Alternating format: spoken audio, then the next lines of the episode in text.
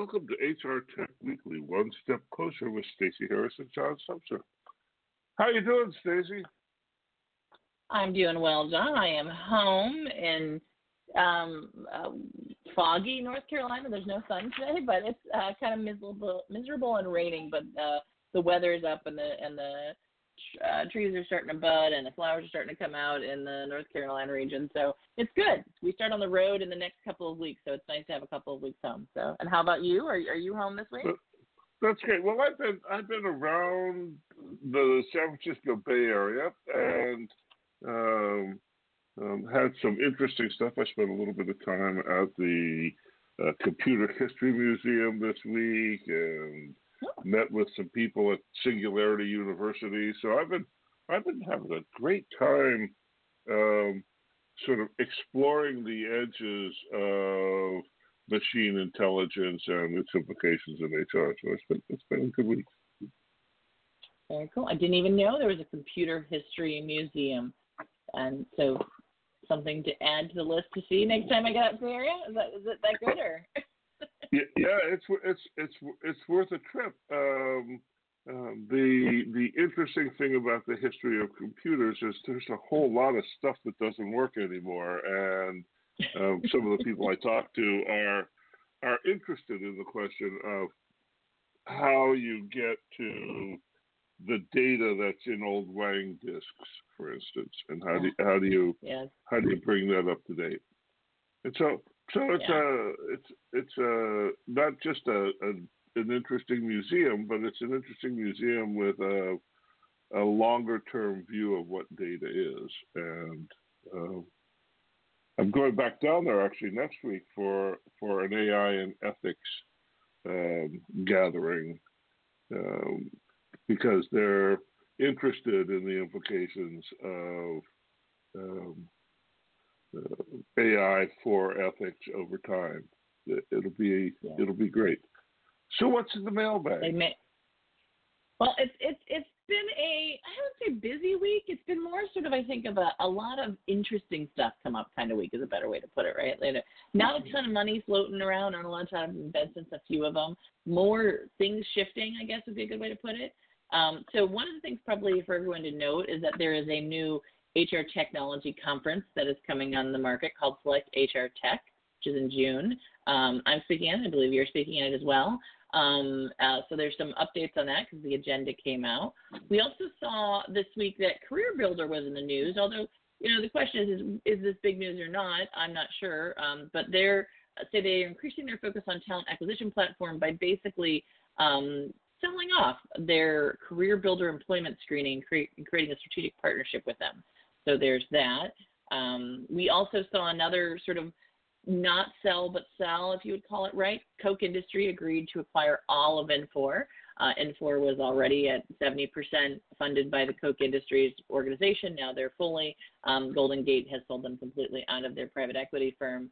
Um, but on the on the other side of things, sort of the the the non-financial, but lots of sort of information sharing. We saw um, many of the vendors who are in our space releasing, I think, interesting reports. Um, we're going to probably see a lot more of this this year and going into the next couple of years, which is the vendors have a lot of their access to their own data, and, so, and with that data, they're creating their own insights. Um, so Mercer released a report on connecting health and tech in the workspace, um, which is really has some fascinating details about sort of um, digital healthcare uh, and and the space that's growing there. Um, we also saw along the same idea a uh, couple of reports released from ADP this week. Um, so ADP released uh, a 2019 State of the Workforce report, which is sort of some benchmarking data um, out in the market, and illuminating the shadow workforce, which is about the gig economy. So both of those, I think, are are worth talking a little bit more about. Um, and then, kind of in the in the area of new additions to the market, um, as far as you know, products and tools. Um, Paycom is making uh, another little splash, adding management tools to their mobile app. Um, I think this is well, well worth paying attention to because the the additions they're making would rival anything we're also seeing with the larger um, vendors in this space. And so I think you know again people sometimes um, uh, don't pay enough attention to what's going on in the middle market and the SMB space. Um, and Google is building a new message app, if we've got time to talk about it, that brings out together the Microsoft Zoom. We didn't get to talk about it last week. We thought it might be worth a conversation today. And then we talked about blockchain last week, but IBM uh, launched last week, at least the announcement or the conversation around an IBM blockchain tool that automates contract labor processes. So, um, so yeah, a busy week in the sense that there's a lot of sort of stuff going on. Is a good way to put it. Where would you like to start, John? Oh, you pick. Let's. Why don't you pick? well, let's talk a little bit about the conference. Both you and I are going to be speaking at Select HR Tech. Um, this is going to be June 9th through 11th. It's going to be in Las Vegas. Um, it is put on by the same people who put on the um, HR Technology Conference in um, October, um, November, or October, September, depending on when it lands, um, every year in Las Vegas, which is sort of the big industry gathering for vendors, analysts, and senior level HR technology decision makers. this event is uh, very much focused on what I would consider sort of the the director, buyer, vet, um, uh, administrator role, sort of the, the person who's getting their hands in the middle of all of the HR technology conversations, the HRIS, HR technologist, whatever role you want to call them, um, because it's going to have more hands-on events. It's going to change the pattern up a little bit. So we're getting 90-minute sessions with master classes roundtables and one-on-one meetings with the vendors. So um, a little different than what we see at some of the other uh, events. You're speaking there, correct? What will you be speaking I, on? I am. I am. I'm giving a, a master class for AI implementations, and um, what I like about this conference is that it's a very hands-on kind of thing. So rather than um, sort of esoteric topics presented by people. This is how do you do X? How do you how are other people doing it? So so the object here is to make people more successful in their actual work in HR technology. It's awesome. Yeah. Yeah, I was really excited when Gene asked me. I, have got a session on uh, HR technology by the numbers, and we're actually going to be walking through how you achieve business impact with your HR technology environments, and um, what the new HR technologist role looks like. Um, and I'll be having uh, a, friend of mine um, who is uh, also works with me in the IHRIM Association, who runs HR technology for a healthcare organization down in Florida, um, co-presenting with me. It was the opportunity to actually have a real conversation. Most of the time when we do these presentations, it's a data dump of just information or just 20 minutes of, of my thoughts, but you don't have the chance to get a real good conversation with the group. I think this is going to give us the opportunity. And I do like the, the, the roundtable formats too. Those are really intriguing and the and the one-on-one conversations with the vendors so you actually can sit down and talk to them. I, I think, you know, Gene's putting together a nice um, a nice differentiator. Um, I think there is room for the other type of conferences. I think there's room for, for, for this type as well. And it's nice to have something that's a little bit of a balance with both. So. Yeah, I'm excited. It's it's going to be a different sort of thing. There's there is no shortage of uh, large conferences where uh, you're the audience and the speaker is separate from the audience. And, and in this case, it's mm-hmm. going to be more like hands on, conversational. How do you do this? How do you do that in smaller settings? And so it's going to be um, um, uh, profoundly different. This is going to be more like school and less like party time. That's a good way to put it. Yes, yes. Um, and and it's still Las Vegas, so I'm still sure there will be some time for party time. But it'll be nice to be able to walk out of there, hopefully, for many of the people who go with um, takeaways that they can actually use in their organization, um, decisions that they've actually made, those type of things. So we'll see. Um, so yeah, so that's June 9th through 11th in Las Vegas, and I think the promo codes are out there now. The agenda's out there now. They're they're getting ready to to, to promote this at pretty high levels, so everyone probably seeing it. Um, but speaking of changes going on in the place, what, what, let's talk a little bit about these changes with Career Builder and Infor. I mean, these are like changes but not changes, right? So they're, they're, they, these all have to do with private equity firms, and and we know that private equity firms sort of buy things and then sell things with the idea of making money, right? Um, is it a big deal that Career Builder is spinning off their what they call, I guess, CBES, their Career Career Builder Employee Screening um, uh, organization um, separately, and are just creating a partnership with them at all? It's kind, that's kind of a weird question, right? This is a news show, and, and uh, the question is, does this matter? And the answer is, yeah. Um, you, you know, uh, private equity firms do one of two things in their playbook. They either um, buy the company, bury it in debt, and then sell the whole thing, or they buy the company, bury it in debt, and uh, sell off pieces. And so, what's going on in Career Builder is they're selling off pieces. Uh, and uh, it's an interesting thing because you can buy one of these pieces and they'll sort of guarantee you business on the other side. So, you know, the the background checking company is a client state of Career Builder, and so without a guarantee of continuation of the business, then there's no business. Uh, and so, so, so, the, so they're selling it off now.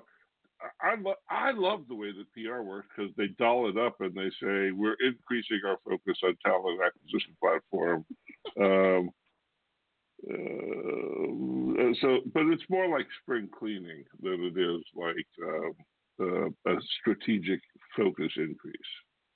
You got to say and, something. And I guess if, from a news perspective, should it matter to the buyers, like people who are using Career Builder, should they be asking hard questions of Career Builder around this, or is this just common sort of business practice and it'll sort of all work out in the wash? Like, that's, that's the reason I think I bring some of these things up is as a buyer, I'd want to know. I see this press release. Should I be worried? Should I be looking at my next step in my, you know, buying making decision process? Well, you can be reasonably sure that this indicates that the um, um, private equity company is shopping anything that isn't nailed down that is either all of Career Builder or part of it. Um, and, you know, there's some gems in that portfolio like Broadbean um, yep. that would be interesting to have. And there's some things that got sold already like Emsi um, the the um, employment uh, data system that that that are turning into great freestanding stuff. But there's all sorts of small operations under the Career Builder umbrella, including TextKernel, I think, um, who's a resume parsing company, um, um, and so so they're going to sell stuff off. They're going to sell the entire thing off. That's what this tells you, and the um, the question about the security of your account is sort of a question of how critical is it to your business. If it's super critical to your business, you want to pay close attention to this. And if it's a job board, um, um, maybe it doesn't matter so much. Depends on what level of investment you have. Okay, that's I think that's a fair answer then. Yep. Yeah, now, now, now, just just to just to keep going for a second, if you've got some sort of uh, operational interface between accurate background checking and um, your HRIS, so that you move the background checking data back and forth, you might have to be a little bit alert to the fact that that interface may change, but it's going to be in the interest of everybody involved to make sure that you are aware because if you can't use the interface, you won't send them checks anymore. And so the, yeah. the, the, the, people who are involved will probably be paying closer attention to near term customer service. So you might expect that the quality of uh, the relationship that you have with Career Builder or its pieces will go up. Um, but um, um, just like they're shopping around, you might want to be shopping around. That definitely is, I think, the conversation in the market. How long do you stay, particularly with talent acquisition? There's been a lot of conversation, but um, you know, and, and do you always have a second option on the um, on the burner, right? Something ready that you could pick up if your current vendor is not performing the way it's performing. I've had a lot of conversations recently with organizations who are creating uh, disaster um, um, plans if one of their products that they're depending on ends up being bought, sold, or um, has challenges because everything's in the cloud, and so you have to make sure you're aware where your data is going to be at. So, very good conversation. Yeah. Yeah, I, I can't imagine that in the case of Career Builder that they're tied tightly to the strategy or or yeah. critical data of anybody. Right? It's it's much more of a a source of data that needs to be cleaned up than it is a source of strategic value. Now that may not be the case with what's going on over at with uh, Infor. Um, Infor has industry specific technology. HR, in particular, in the healthcare space, is a big space for them, but they have some other ones as well. Um, now, Infor includes a lot of other ERP applications, and they've invested a great deal of money in the cloud version of those other ERP applications. Not as heavily in the HR space, but um, Lawson being probably one of the biggest acquisitions they've done in that area. Um, but yeah, they're they're an organization now that's going out of private equity into just private ownership. Is that or, or Koch Industries? Is not private ownership, I guess, but into Koch Industries. Is that what's happening yeah, here? not really a big change. Yeah. It's not really a big change, but you got to wonder why they made the announcement this week, right? Koch Industries is a primary source of funding for um, the Republican Party, right? This is this is this is all companies have some sort of political interest at the top, and Koch is very specifically um, a um, you might say far right wing, but they're certainly a right wing organization, and so everybody knows the Koch brothers um, and, and, their role in Republican politics. So why they'd want to be visible with uh, something like this this week boggles. I don't understand that. I don't understand. You think yeah. you think that they'd want some distance because because while the company is a, is a political uh, thing, they certainly don't want to to have that laced into their customer acquisition plan. Um, yeah, but, no, but this, say. this announcement ties in for to the Trump administration, right? And um, um, you think that that maybe it's maybe it's what they want to do, but but it seems like bad PR to me. Well, and that was, you know, my thought is that, you know, I think, you know, because the way the statement came out, Koch Industries agrees, right? It's, it's not, you know, Infor, you know, moving to or anything like that, right? It it definitely was the emphasis in both the announcement and in the conversation that's taking place around it, around um, who Koch Industries is and what they're doing versus who Infor is and what Infor is doing.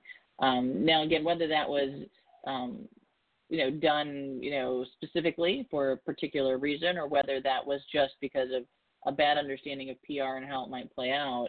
Um, but but there is, I think that you know this is probably a bigger conversation that that we often talk about, which is brand and brand recognition. You know, organizations aren't buying technology so much right now based off of features and functionality. I mean, you know, especially in the HR space and the ERP space, where a lot of the same functionality is, uh, you know, basically mimicked across the market, right? So you have a uh, um, an environment that is very um, sort of uh, standard, and what you're buying into is the future vision, the culture, the relationships, and the group of sort of external market that that organization is connected with, so their partners and relationships. Um, the Koch or the the Infor particularly focuses a little bit more on the industry than others, but not that much more. So yeah, so this is this is an interesting thing at this point in time when that's the kind of buying cycle that we're in. I think for both ERPs and for HR technology, right? Yep. So the next one is um, a story about bringing translation services to um, healthcare clients by by having the translation services done by remote workers, um, and so it's it's it's exactly the kind of thing that that HR is trying to figure out these days about who works where and what do you do about it. And this suggests that things that seem like they might not be replaceable with remote work actually are replaceable with remote work. So, so what do you think about AMN Healthcare acquiring Stratus Video? Well, I think this is an interesting space, in that that we're going to find more and more conversations about this um, in all areas of the industry, which is um, the idea, and, and you know, this brings up a lot with the the conversation we had last week about sort of the the issues with um, what was going on with coronavirus in the um, uh, Asia Pacific market and people not wanting to travel. Virtual work is, I think, something we're going to see a lot more conversation about as we get challenges to people wanting to travel or people wanting to move around or even people wanting to leave their their local areas. Um, and finding areas where we can do virtual work in things like medicine or translation or other areas right um, will be invaluable to organizations who are trying to you know sort of reduce costs and more importantly um, you know sort of reach a broader audience and that seems to be what AMN and healthcare is trying to do here um, they're digitizing something that we may not have thought was digital right before. Yep, and so then then picking up the healthcare thread, Mercer um, um, has this new monstrous report about digital health in the workplace. And digital health, as I understand it, um, isn't actually about health; it's about data. Yeah. Um, um, and and healthcare records. Is that right? Well, it, it's a little bit of it. it, it's data, it's healthcare records, it's also um, tele-access, right, to medical, you know, um, insights. So whether that's you know being able to to, to sort of um, do a a FaceTime with your doctor or um, get prescriptions over the phone just by talking to a nurse, whatever that might be, right?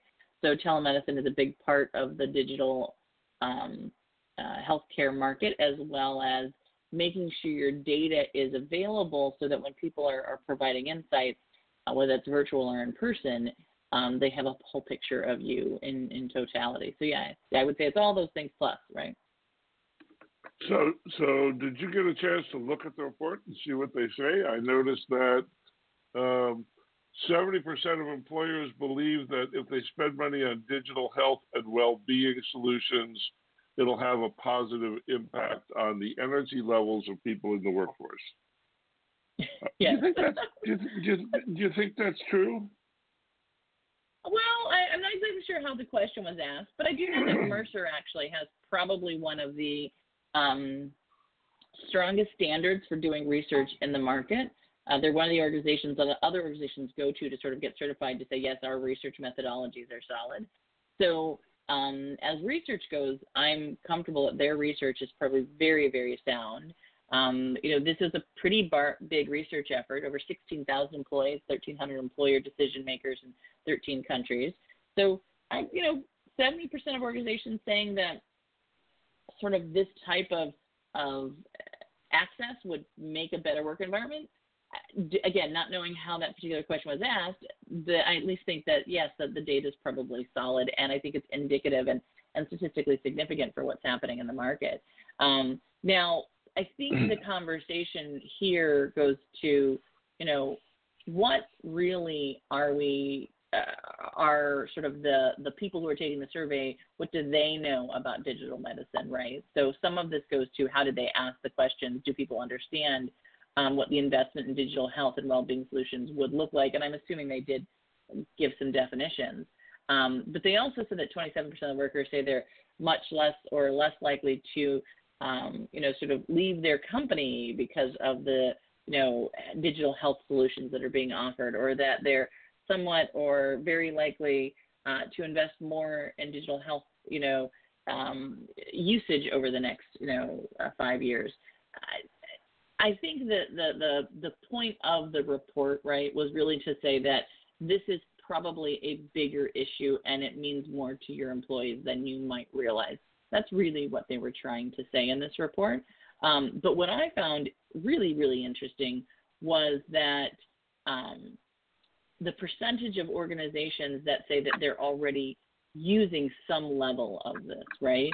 Um, out of the list of 15 digital health innovations, um, the ones that were rated most valuable by workers were the apps that help find the, the right doctor or medical care, the personal, individual, and family medical records that are electronic and portable, and telemedicine op- uh, options, remote video chat, text with doctors or nurses for simple health issue like rash or cold. Those were the top ones that people were interested in and wanted to leverage, but they were also the ones that were probably most in use as well.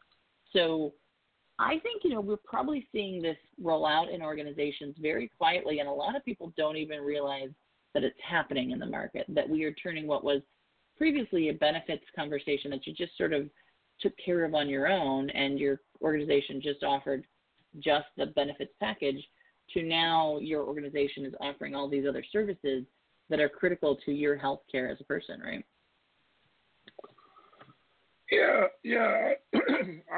I think it's I think it's early in this, and and I still am unclear about the connection between wellness and productivity and employee engagement. Uh, uh, but but but the conversation is moving on, and and this report seems to say there's something real there that's gonna that's gonna be changing as we go forward. So.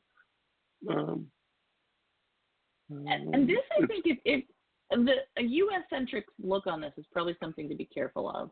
So I had a, a we had actually a long conversation last week with uh, Thomson International, Chris Bruce over there, who's who who runs that, and um, they've been rolling out sort of international benefits for you know for the last five six years pretty aggressively probably one of the largest in the market doing it they were acquired by mercer a few years back and what's been really interesting to see is that the idea of sort of digital healthcare and um, the idea of sort of what we would call extended benefits, right, um, is definitely alive and well outside the U.S. in many cases, even more so than we're seeing here in the U.S. market. Because in the U.S. market, healthcare is a very personal issue, right? Um, and we sort of deal with it on a, on a company by company, work by work basis. Outside of the U.S., it's dealt with very differently. And so a lot of the benefits organizations have to focus on trying to provide things that go beyond whatever the government or the standard would be in the market, right? Yep. Well, another another great week with all of the interesting things that are going on inside of HR technology. Um, and this week we were way off the standard issue flood of money into Silicon Valley to do HR tech, and, and, and on to some of the media um, issues of the time. So, thanks been a great conversation, and thanks everybody for tuning in. You've been listening to HR Tech Weekly with Stacey Harris and John Sumser, and we will see you back here next week. Bye bye now. Bye.